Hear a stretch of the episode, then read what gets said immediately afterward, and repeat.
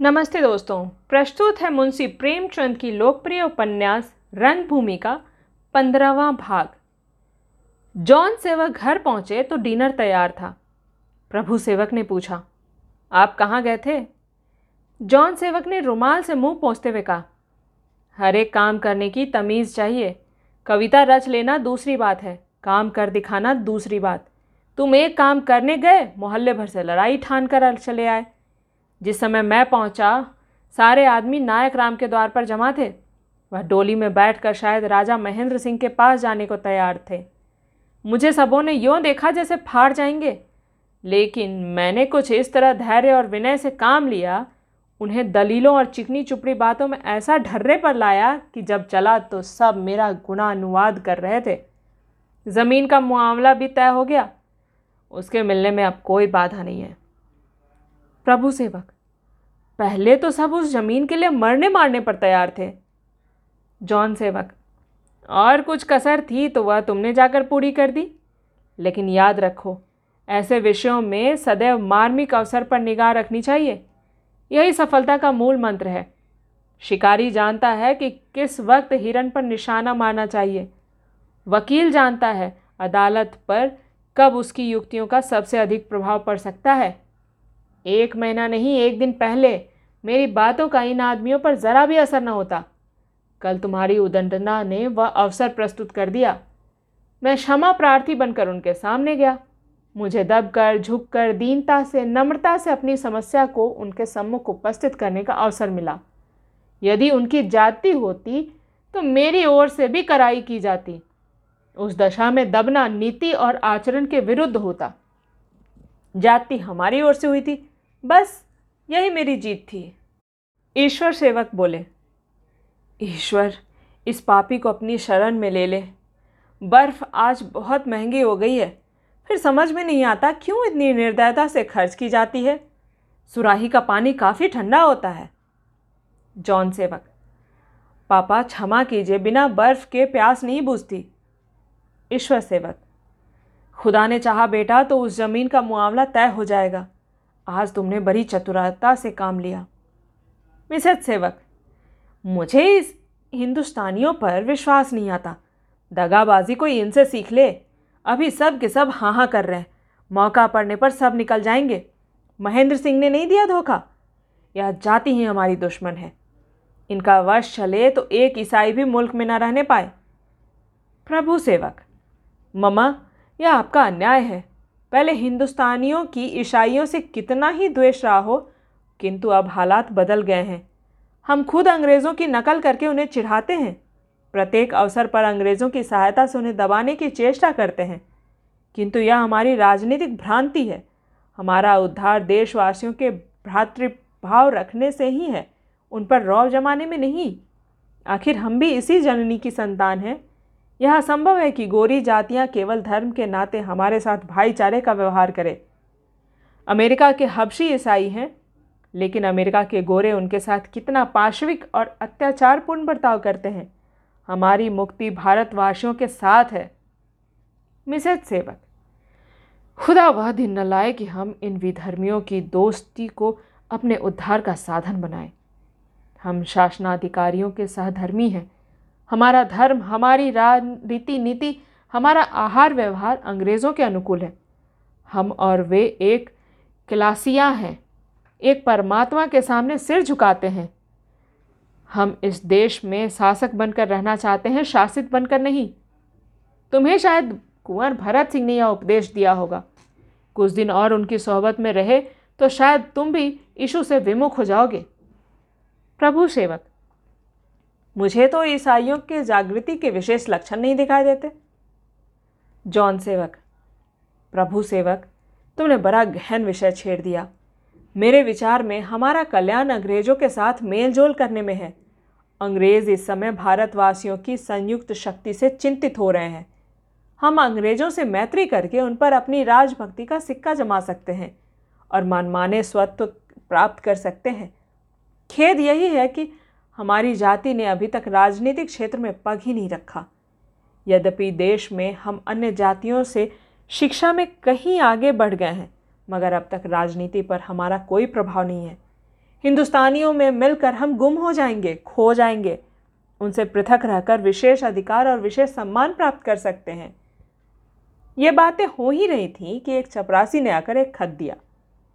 यह जिलाधीश mister Clark का खत था। उनके यहाँ विलायत से कई मेहमान आए हुए थे। क्लार्क ने उनके सम्मान में एक डिनर दिया था और मिसेज सेवक तथा मिस सोफिया सेवक को उसमें सम्मिलित होने के लिए निमंत्रित किया था। साथ ही मिसेज सेवक से विशेष अनुरोध भी किया था कि सोफिया को एक सप्ताह के लिए अवश्य बुला लीजिए। चपरासी के चले जाने के बाद मिसेज सेवक ने कहा, सोफी के लिए यह स्वर्ण संयोग है। जॉन सेवक हाँ है तो पर वह आएगी कैसे? मिसेज सेवक, उसके पास यह पत्र भेज दूँ? जॉन सेवक, सोफ़ी इसे खोलकर देखेगी भी नहीं, उसे जाकर लेवा क्यों नहीं लाती? मिसेज सेवक, वह तो आती ही नहीं। जॉन सेवक, तुमने कभी बुलाया ही नहीं आती क्यों कर?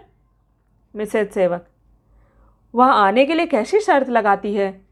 जॉन सेवक, अगर उसकी भलाई चाहती हो तो अपनी शर्तों को तोड़ दो। मिसेज सेवक वह गिरजा ना जाए तो भी जवान ना खोलूं। जॉन सेवक, हज़ारों ईसाई कभी गिरजा नहीं जाते और अंग्रेज़ भी बहुत कम आते हैं। मिसेज सेवक, प्रभु मसीह की निंदा करे तो भी मैं चुप रहूँ। जॉन सेवक, वह मसीह की निंदा नहीं करती और न कर सकती है। जिसे ईश्वर ने जरा भी बुद्धि दी है, वह प्रभु मसीह का सच्चे दिल से सम्मान करेगा। हिंदू तक यीशु का नाम आदर के साथ लेते हैं। अगर सोफ़ी मसीह को अपना मुक्तिदाता ईश्वर का बेटा या ईश्वर नहीं समझती तो उस पर जब्र क्यों किया जाए? कितने ही ईसाइयों को इस विषय में शंकाएँ हैं, चाहे वे उन्हें भयवश प्रकट न करें। मेरे विचार में अगर कोई प्राणी अच्छे कर्म करता है और शुद्ध विचार रखता है तो वह उस मसीह के उस भक्त से कहीं श्रेष्ठ है, जो मसीह का नाम तो जपता है, पर नीयत का खराब है। ईश्वर सेवक या खुदा, इस खानदान पर अपना साया फैला। बेटा, ऐसी बातें जबान से ना निकालो। मसीह का दास कभी सन्मार्ग से नहीं फिर सकता। उस पर प्रभु मसीह की दया दृष्टि रहती है। जॉन सेवक ने फिर अपनी स्त्री से कहा, तुम कल सुबह चली जाओ, रानी से भेंट भी हो जाएगी और सोफ़ी को लेती आओगी। मिसेज सेवक, अब जाना ही पड़ेगा। जी तो नहीं चाहता, पर जाऊँगी। उसी की ठेक रहे। सूरदास संध्या समय घर आया और सब समाचार सुने। तो नायक राम से बोला, तुमने मेरी ज़मीन साहब को दे दी? नायक राम, मैंने क्यों दी? मुझसे वास्ता? सूरदास, मैं तो तुम ही को सब कुछ समझता था और तुम्हारे ही बल पर कूदता था, पर आज तुमने भी साथ छोड़ दिया। अच्छी बात है। मेरी ही भूल थी कि तुम्हारे बल पर फूला हुआ था। यह उसी की सज़ा है। अब न्याय के बल पर लड़ूँगा। भगवान ही का भरोसा करूँगा। नायक राम। बजरंगी, जरा भैरव को बुला लो। इन्हें सब बातें समझा दें। मैं इनसे कहाँ तक मगज लगाऊँ? बजरंगी भैरों को क्यों बुला लूँ? क्या मैं इतना भी नहीं कर सकता? भैरों को इतना सिर पर चढ़ा दिया है, इसी से तो उसे घमंड हो गया है। यह कहकर बजरंगी ने जॉन सेवक की सारी योजनाएँ कुछ बढ़ा चढ़ाकर बयान कर दी और बोला, बताओ, जब कारखाने से सबका फ़ायदा है तो हम साहब से क्यों लड़े? सूरदास तुम्हें विश्वास हो गया कि सबका फ़ायदा होगा? बजरंगी। हाँ हो गया। मानने लायक बात होती है तो मानी ही जाती है। सूरदास। कल तो तुम लोग ज़मीन के पीछे जान देने को तैयार थे। मुझ पर संदेह कर रहे थे कि मैंने साहब से मेल कर लिया और आज साहब के एक ही चकमे में पानी हो गए। बजरंगी। अब तक किसी ने यह बातें इतनी सफ़ाई से ना समझाई थी। कारखाने से सारे मोहल्ले का, सारे शहर का फ़ायदा है। मज़दूरों की मजूरी बढ़ेगी, दुकानदारों की बिक्री बढ़ेगी तो अब हमें तो झगड़ा नहीं है। तुमको भी हम यही सलाह देते हैं कि अच्छे दाम मिल रहे हैं, ज़मीन दे डालो। यो ना दोगे तो जब्ते से ले ली जाएगी, इसे क्या फ़ायदा? सूरदास, अधर्म और अविचार कितना बढ़ जाएगा, यह भी मालूम है? बजरंगी, धन से तो अधर्म होता ही है, पर धन को कोई छोड़ नहीं देता। सूरदास तो अब तुम लोग मेरा साथ न दोगे। मत दो। जिधर न्याय है, उधर किसी की मदद की इतनी ज़रूरत भी नहीं है। मेरी चीज़ है, बाप दादों की कमाई है, किसी दूसरे का उस पर कोई अख्तियार नहीं। अगर ज़मीन गई तो उसके साथ मेरी जान भी जाएगी। यह कहकर सूरदास उठकर खड़ा हो गया और अपने झोपड़े के द्वार पर आकर नीम के नीचे लेट रहा। विनय सिंह के जाने के बाद सोफिया को ऐसा प्रतीत होने लगा कि रानी जानवी मुझसे खींची हुई है। वह अब उसे पुस्तकें या पत्र पढ़ने या चिट्ठियाँ लिखने के लिए बहुत कम बुलाती। उसके आचार व्यवहार को संदिग्ध दृष्टि से देखती। यद्यपि अपनी बदगुमानी को वह यथासाध्य प्रकट न होने देती, पर सोफ़ी को ऐसा ख्याल होता कि मुझ पर अविश्वास किया जा रहा है। वह जब कभी बाग में सैर करने चली जाती या कहीं घूमने निकल जाती तो लौटने पर उसे ऐसा मालूम होता कि मेरी किताबें उलट पलट दी गई हैं। वह बदगुमानी उस वक्त और असह्य हो जाती जब डाकिए के आने पर रानी जी स्वयं उसके हाथ से पत्र आदि ले लेती और बड़े ध्यान से देखती कि सोफिया का कोई पत्र तो नहीं है। कई बार सोफिया को अपने पत्रों के लिफाफे फटे हुए मिले। वह इस कूटनीति का रहस्य खूब समझती थी। यह रोकथाम केवल इसलिए है कि मेरे और विनय सिंह के बीच में पत्र व्यवहार न होने पाए। पहले रानी जी सोफिया से विनय और इंदु की चर्चा अक्सर किया करती थी। अब भूल कर भी विनय का नाम न लेती। यह प्रेम की पहली परीक्षा थी। किंतु आश्चर्य यह था कि सोफिया में अब वह आत्माभिमान न था। जो नाक पर मक्खी न बैठने देती थी, अब वह अत्यंत सहनशील हो गई थी। रानी जी से द्वेष करने के बदले वह उनकी संशय निवृत्ति के लिए अवसर ड्रूक हो जा करती थी। उसे रानी जी का बर्ताव सर्वथा न्याय संगत मालूम होता था। वह सोचती इनकी परम अभिलाषा है कि विनय का जीवन आदर्श हो और मैं उनके आत्मसंयम में बाधक न बनूं। मैं इन्हें कैसे समझाऊं कि आपकी अभिलाषा को मेरे हाथों ज़रा भी झोंका न लगेगा? मैं तो स्वयं अपना जीवन एक ऐसे उद्देश्य को समर्पित कर चुकी हूँ जिसके लिए वह काफ़ी नहीं। मैं स्वयं किसी इच्छा को अपने उद्देश्य के मार्ग का कांटा न बनाऊँगी। लेकिन उसे अवसर न मिलता था। जो बातें जबान पर नहीं आ सकती उनके लिए कभी अवसर नहीं मिलता। सोफी को बहुधा अपने मन की चंचलता पर खेद होता। वह मन को इधर से हटाने के लिए पुस्तकावलोकन में मग्न हो जाना चाहती। लेकिन जब पुस्तक सामने खुली रहती और मन कहीं और जा पहुँचता तो वह झुंझलाकर पुस्तक बंद कर देती और सोचती, यह मेरी क्या दशा है? क्या माया यह कपट रूप धारण कर मुझे सन्मार्ग से विचलित करना चाहती है? मैं जानकर क्यों अनजान बनी जाती हूँ? अब प्रतिज्ञा करती हूँ कि मैं इस कांटे को हृदय से निकाल डालूँगी। लेकिन प्रेम प्रेमग्रस्त प्राणियों की प्रतिज्ञा कायर की समर लालसा है, जो द्वंदी की ललकार सुनते ही विलुप्त हो जाती है। सोफिया विनय को तो भूल जाना चाहती थी, पर इसके साथ ही शंकित रहती थी कि कहीं वह मुझे भूल न जाए। जब कई दिनों तक उनका कोई समाचार नहीं मिला तो उसने समझा, मुझे भूल गए। ज़रूर भूल गए। मुझे उनका पता मालूम होता तो कदाचित रोज़ एक पत्र लिखती, दिन में कई कई पत्र भेजती, पर उन्हें एक पत्र लिखने का भी अवकाश नहीं। क्या वह मुझे भूल जाने का उद्योग कर रहे हैं? अच्छा ही है, वह एक क्रिश्चियन लड़की से प्रेम क्यों करने लगे? उनके लिए क्या एक से एक परम सुंदरी सुशिक्षिता प्रेम परायण राजकुमारियाँ नहीं हैं? एक दिन इन भावनाओं ने उसे इतना व्याकुल किया कि वह रानी के कमरे में जाकर विनय के पत्रों को पढ़ने लगी और एक क्षण में जितने पत्र मिले सब पढ़ डाले। देखूँ, मेरी ओर कोई संकेत है या नहीं? कोई वाक्य ऐसा है जिसमें से प्रेम की सुगंध आए? किंतु ऐसा शब्द एक भी न मिला जिससे वह खींच तान कर भी कोई गुप्त आशय निकाल सकती। हाँ उस पहाड़ी देश में जिन कठिनाइयों का सामना करना पड़ता था उसका विस्तार से उल्लेख किया गया था। युवावस्था को अतिशयोक्ति से प्रेम है।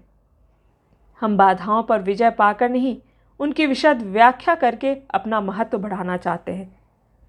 अगर सामने ज्वर है तो वह सन्नीपात कहा जाता है। एक दिन पहाड़ों में चलना पड़े तो वह नित्य पहाड़ों से सिर टकराना कहा जाता है। विनय सिंह के पत्र ऐसी ही वीर कथाओं से भरे हुए थे। सोफिया यह हाल पढ़कर विकल हो गई। वह इतनी विपत्ति झेल रहे और मैं यहाँ आराम से पड़ी हूँ। वह इसी उद्योग में अपने कमरे में आई और विनय को एक लंबा पत्र लिखा, जिसका एक एक शब्द प्रेम में डूबा हुआ था। अंत में उसने बड़े प्रेम विनित शब्दों में प्रार्थना की कि मुझे अपने पास आने की आज्ञा दीजिए। मैं अब यहाँ नहीं रह सकती। उसकी शैली अज्ञात रूप से कवित्यमय हो गई। पत्र समाप्त करके वह उसी वक्त पास के लेटर बॉक्स में डाल आई। पत्र डाल आने के बाद जब उसका उद्वेग शांत हुआ तो उसे विचार आया कि मेरा रानी जी के कमरे में छिप कर जाना और पत्रों को पढ़ना किसी तरह उचित न था। वह सारे दिन इसी चिंता में पड़ी रही। बार बार अपने को धिक्कारती रही, ईश्वर, मैं कितनी अभागिनी हूँ। मैंने अपना जीवन सच्चे धर्म की जिज्ञासा पर अर्पण कर दिया था। वर्षों से सत्य की मीमांसा में रत हूँ, पर वासना की पहली ही ठोकर में नीचे गिर पड़ी। मैं क्यों इतनी दुर्बल हो गई? क्या मेरा पवित्र उद्देश्य वासनाओं के भंवर में पड़कर डूब जाएगा? मेरी आदत इतनी बुरी हो जाएगी कि मैं किसी की वस्तुओं की चोरी करूँगी। इसकी मैंने कभी कल्पना भी न की थी। जिनका मुझ पर इतना विश्वास, इतना भरोसा, इतना प्रेम, इतना आदर है, उन्हीं के साथ मेरा यह विश्वासघात। अगर अभी यह दशा है तो भगवान ही जाने आगे चलकर क्या दशा होगी। इससे तो यह कहीं अच्छा है कि जीवन का अंत हो जाए। आह, वह पत्र जो मैं अभी छोड़ आई हूँ, वापस मिल जाता तो मैं फाड़ ही डालती। वह इसी चिंता और ग्लानी में बैठी हुई थी कि रानी जी कमरे में आई। सोफिया उठ खड़ी हुई और अपनी आँखें छिपाने के लिए ज़मीन की ओर ताकने लगी। किंतु आँसू पिजाना आसान नहीं है। रानी जी ने कठोर स्वर में पूछा सोफ़ी, क्यों रोती है? जब हम अपनी भूल पर लज्जित होते हैं तो यथार्थ बात आप ही आप हमारे मुँह से निकल जाती है। सोफ़ी हिचकती हुई बोली, जी, कुछ नहीं, मुझसे एक अपराध हो गया है, आपसे क्षमा मांगती हूँ। रानी ने और भी तीव्र स्वर में कहा, क्या बात है, सोफ़ी? आज जब आप सैर करने गई थी तो मैं आपके कमरे में चली गई थी। रानी, क्या काम था? सोफ़ी लज्जा से आरक्त होकर बोली, मैंने आपकी कोई चीज़ नहीं छुई। रानी, मैं तुम्हें इतना नीच नहीं समझती। सोफ़ी, एक पत्र देखना था। रानी, विनय सिंह का? सोफिया ने सिर झुका लिया। वह अपनी दृष्टि में स्वयं इतनी पतीत हो गई थी कि जी चाहता था ज़मीन फट जाती और उसमें मैं समा जाती। रानी ने तिरस्कार के भाव से कहा, सोफ़ी तुम मुझे कृतज्ञ समझोगी? मगर मैंने तुम्हें अपने घर में रखकर बड़ी भूल की। ऐसी भूल मैंने कभी न की थी। मैं न जानती थी कि तुम आस्तीन का सांप बनोगी। इससे बहुत अच्छा होता कि विनय उसी दिन आग में जल गया होता। तब मुझे इतना दुख ना होता। मैं तुम्हारे आचरण को पहले ना समझी। मेरी आँखों पर पर्दा पड़ा था। तुम जानती हो मैंने क्यों विनय को इतनी जल्दी यहाँ से भगा दिया? तुम्हारे कारण तुम्हारे प्रेमाघातों से बचाने के लिए। लेकिन अब भी तुम भाग्य की भांति उसका दामन नहीं छोड़ती। आखिर तुम उससे क्या चाहती हो? तुम्हें मालूम है, तुमसे उसका विवाह नहीं हो सकता। अगर मैं हैसियत और कुल मर्यादा का विचार ना करूँ तो भी तुम्हारे और हमारे बीच में धर्म की दीवार खड़ी है। इस प्रेम का फल इसके सिवा और क्या होगा कि तुम अपने साथ उसे भी ले डुबोगी और मेरी चिर संचित अभिलाषाओं को मिट्टी में मिला दोगी। मैं विनय को ऐसा मनुष्य बनाना चाहती हूँ जिस पर समाज को गर्व हो, जिसके हृदय में अनुराग हो, साहस हो, धैर्य हो, जो संकटों के सामने मुँह न मोड़े, जो सेवा के हेतु हमेशा सिर को हथेली पर लिए रहे, जिसमें विलासिता का लेश भी न हो, जो धर्म को अपने को मिटा दे। मैं उसे सपूत बेटा, निश्चल मित्र और निस्वार्थ सेवक बनाना चाहती हूँ। मुझे उसके विवाह की लालसा नहीं, अपने पोतों को गोद में खिलाने की अभिलाषा नहीं। देश में आत्मसेवी पुरुषों और संतान सेवी माताओं का अभाव नहीं है। धरती उनके बोझ से दबी जाती है। मैं अपने बेटे को सच्चा राजपूत बनाना चाहती हूँ। आज वह किसी की रक्षा के निमित्त अपने प्राण दे दे तो मुझसे अधिक भगवती माता संसार में ना होगी।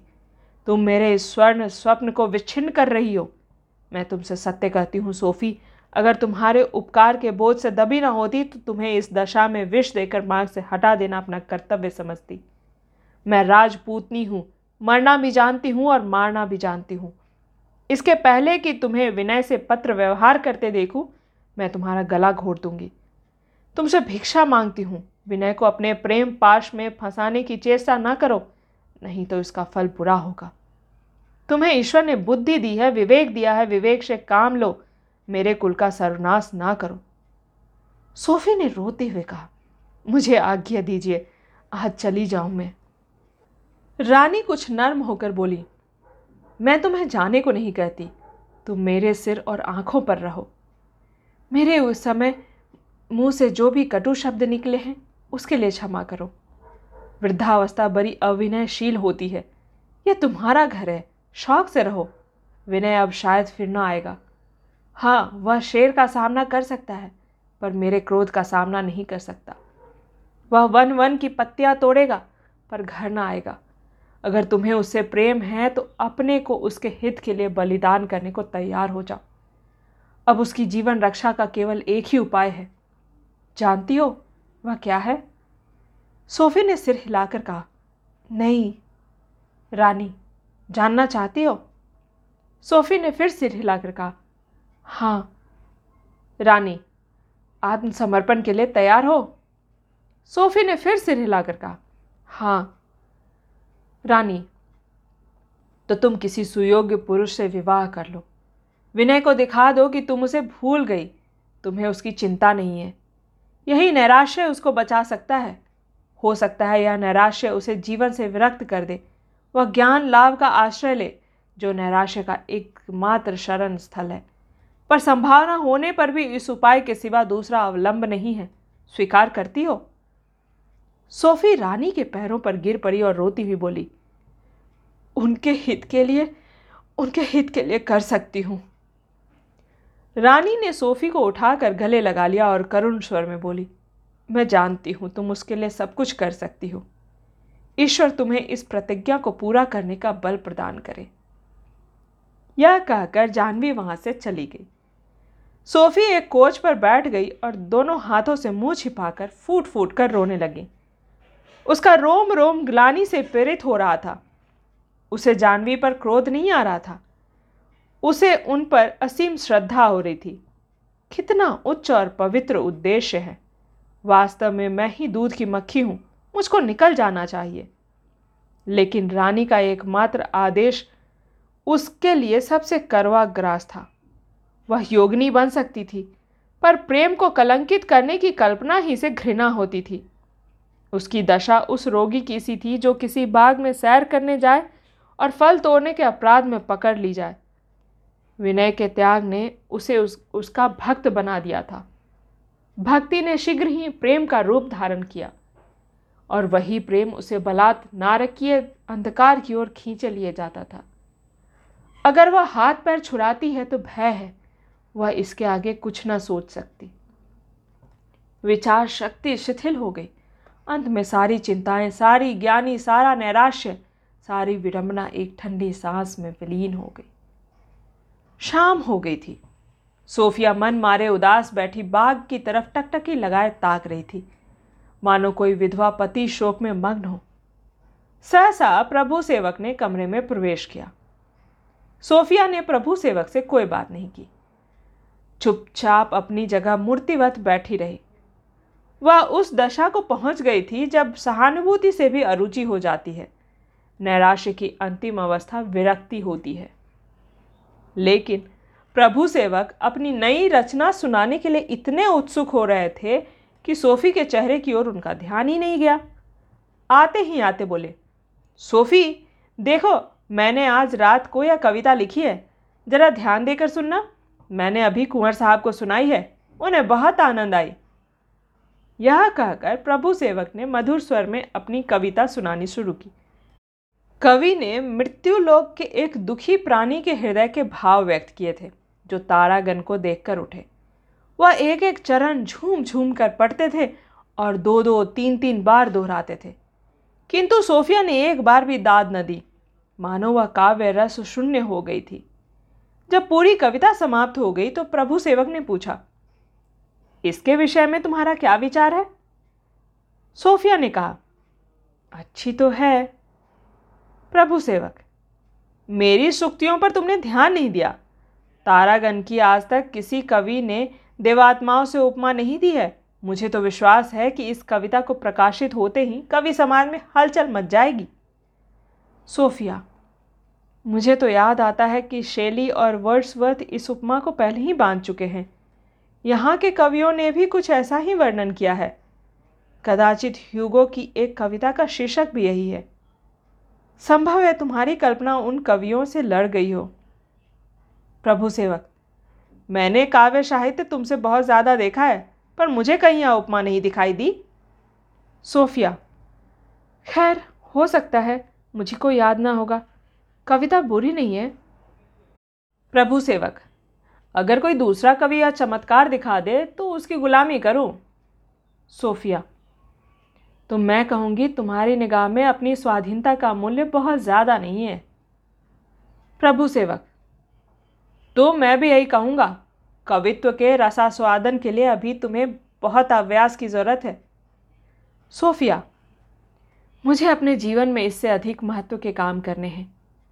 आजकल घर के क्या समाचार हैं? प्रभु सेवक वही पुरानी दशा चली आती है। मैं तो आजिज आ गया हूँ। पापा को अपने कारखाने की धुन लगी हुई है और मुझे उस काम से घृणा है। पापा और ममा दोनों हरदम भुनभुनाते रहते हैं। किसी का मुँह ही नहीं सीधा होता। कहीं ठिकाना नहीं मिलता, नहीं तो इस माया के घोंसले में एक दिन भी नहीं रहता। कहाँ जाऊँ कुछ समझ में नहीं आता। सोफिया बड़े आश्चर्य की बात है कि इतने गुणी और विद्वान होकर भी तुम्हें अपने निर्वाह का कोई उपाय नहीं सूझता। क्या कल्पना के संसार में आत्मसम्मान का कोई स्थान नहीं है? प्रभु सेवक, सोफी, मैं और सब कुछ कर सकता हूँ, पर गृह चिंता का बोझ नहीं उठा सकता। मैं निर्द्वंद, निश्चिंत, निर्लिप्त रहना चाहता हूँ।